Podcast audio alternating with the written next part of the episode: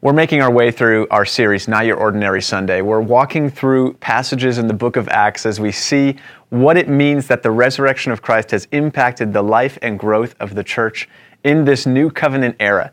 This time where our relationship with God is one that is personal, one that has a significance in our lives each and every single day, not one that just simply guides, uh, guides our lives and our decision making through abstract instructions, but actually has a personal impact.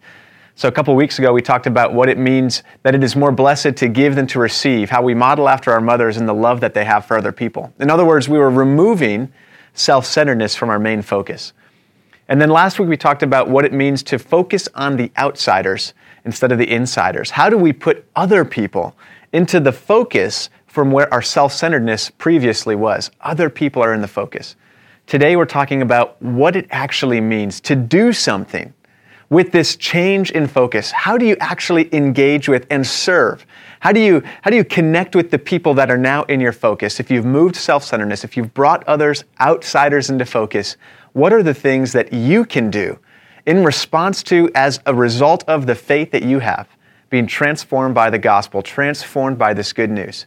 And we're going to look at a story in Acts chapter 16 uh, about this woman who was converted to Christianity. She was someone that we understand um, was sort of a, a, a, convert to Judaism. She wasn't of Jewish birth herself, but she came across the word, she came across that message, and she uh, followed along with the teachings.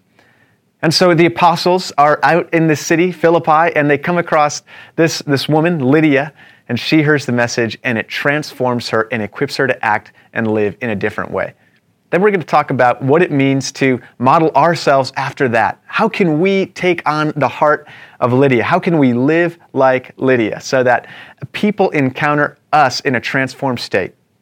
And it's not just abstract, it's not just this idea that we should serve other people, but what are the ways that God has given you specifically, personally, individually a method by which to connect with others. And I'll share a little bit of a personal story in my own life, how I was impacted by that attitude from another person. So let's hear from Acts chapter 16 as we, as we study again what it means that this extraordinary Easter Sunday has an impact for our lives every single day since that miraculous moment. Let's read from Acts chapter 16. From there, we reached Philippi, a major city of that district of Macedonia and a Roman colony and we stayed there several days.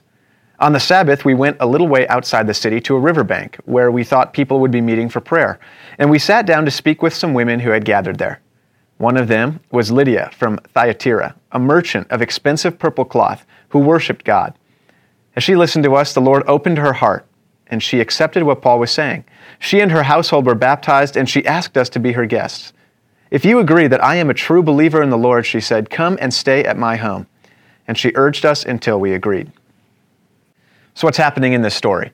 Well, first we need to understand the significance of Macedonia, of Philippi. This was the first time in the history of the church that Paul, the apostle, the missionary, took his team out of um, Asia Minor, out of the, the, the Middle East area, and into Europe, into Europe proper. This was the first time the gospel was moving into a new continent. And it's, it's remarkable. The people that God uses to establish the roots of His church in that time are a group of women who gather together on the Sabbath to pray to Him on the riverbank. The Apostle Paul and his team meet these women there and they connect especially with Lydia.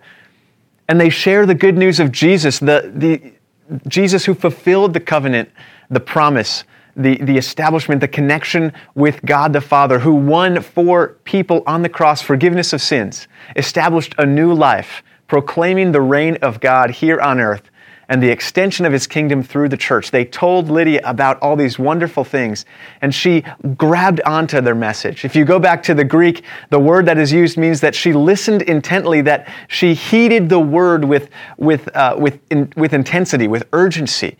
This was a message that she grabbed onto and took as her own. She accepted it, she received it, she responded to it. And as we hear the story, she's baptized, her whole household comes to faith, and she says, Look, this has had an impact on me. If you agree that I'm a true believer, if you can see that this has done something to me, please let me serve you by opening my house to you. And so the apostles, the team, they stayed with Lydia at that house. This is, this is an amazing story. We could get into all kinds of different details about how God uses people of all different stations of life for the furthering of His kingdom. But what I want us to focus on is that Lydia heard the message and it opened her heart. And when her heart was open to God's message, she opened her home to other people. I think I may have shared a story like this before, but it's had such an impact on my life. When I was in high school, there was a there was a uh, there's a mentor in my life and his wife Ben and Melissa, and they had this open door policy in their home for any uh, any students that needed somewhere to go or were looking for some kind of social community to plug into. They opened their home to these students, whether they had good home lives or bad home lives, whether they had to come over right after school because they didn't have a job or they came over at 9 p.m. when they got off their shift. They opened their home to students of all kinds. And there was just a group of us friends who ended up spending a lot of time in their home. Eventually, even Ben started a, a Bible study before school on certain mornings, and we would gather together with him and, and have breakfast and, and, and be launched into our day already prepared with the Word of God. And when I reflect on that truth, when I reflect on that reality, that time and season in my life, I remember that this is the kind of response we should all have to God's message. Lydia heard the message of God in the story from Acts chapter 16. He opened her heart, she opened her home. When I think of Ben and Melissa, dear friends in my life, their hearts are open to God's message and they have opened their home to people, to students, to, to, to young people in their life to experience generosity in a place to call home, even if they're not related, even if it's inconvenient, even if they don't contribute anything into what's put on the table or what's in the fridge. They're opening their home to others. And it has me thinking. You and I get kind of protective about the stuff we have in life. Maybe stuff for you is your possessions. Maybe it's your money. Maybe it's your time. Maybe it's your family or your relationships. There are things that matter a great deal to us. And there's a, a, there's, a, there's a temptation that works its way into our hearts that makes us protective of these things in an unhealthy way, in a negative way, where we don't want to um, take these good things in our life and share them with others. Rather, we want to enjoy them just to ourselves. But when we read through this story in Acts chapter 16, you can't help but hear the transformation taking place in Lydia's heart when she hears the message and then opens her home to the missionaries, to that team of people. She wanted to host this group of guys who were bringing the gospel to Europe. And that makes me, and that makes me want to challenge you to think about what in your life is a home for you. What do you have in your life that you could open up as a home for others? Maybe it's an attitude or a, a choice of language. Maybe you're gifted in a, a, way of connecting to people where relationships are how you build a home in your life. Or maybe, maybe it is your physical house. Like Ben and Melissa, maybe you have a dwelling that can accommodate other people spending time with you there.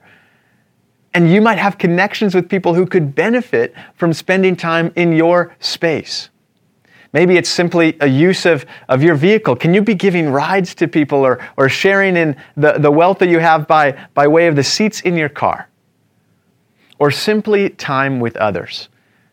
Whose phone calls could you be answering or whose texts could you be responding to in a way that communicates an open heart because of the transformed life that you and I now live because of the powerful impact of the gospel? We are called to live this life reaching out to others. And each of us is gifted in unique ways to share this good news with others. What is that good way that you can open up a home for others in your life? And not just others in a broad sense, not imaginary people, but think of the people God has connected you to personally. And how can you serve them, whether they're Christians or not? How can you exhibit this transformed life in the lives of the people around you? Open a home, open a conversation, open, open your car door Open up seats at your table. What can we do together walking forward in life, sharing this good news with others as we have been opened up in our hearts? Let's open up our homes, our lives with others. All this we say, all this we ask God to work in our lives in Jesus' name. Amen.